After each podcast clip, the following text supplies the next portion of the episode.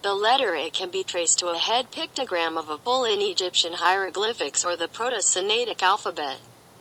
Around 1600 BC the letters in the Phoenician alphabet had a linear form which became the basis for subsequent forms. His name seems to be very closely related to Aleph in the Hebrew alphabet. When the ancient Greeks adopted the alphabet, they did not use the cleft consonants, the sound of Hamza, contained in this letter in Phoenician and other Semitic languages. So they used this sign for vowels A and retained their name with minor changes alpha. In the earliest Greek inscriptions after the Greek Dark Period, which occurred in the 8th century BC, this letter was written lying down, but in the subsequent Greek alphabet this letter is generally similar to uppercase modern A.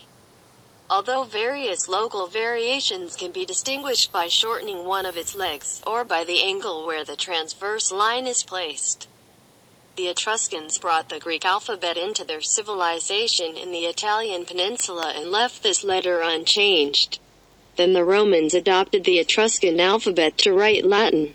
And the letters produced were then preserved in the modern Latin alphabet which was used to write many languages, including English.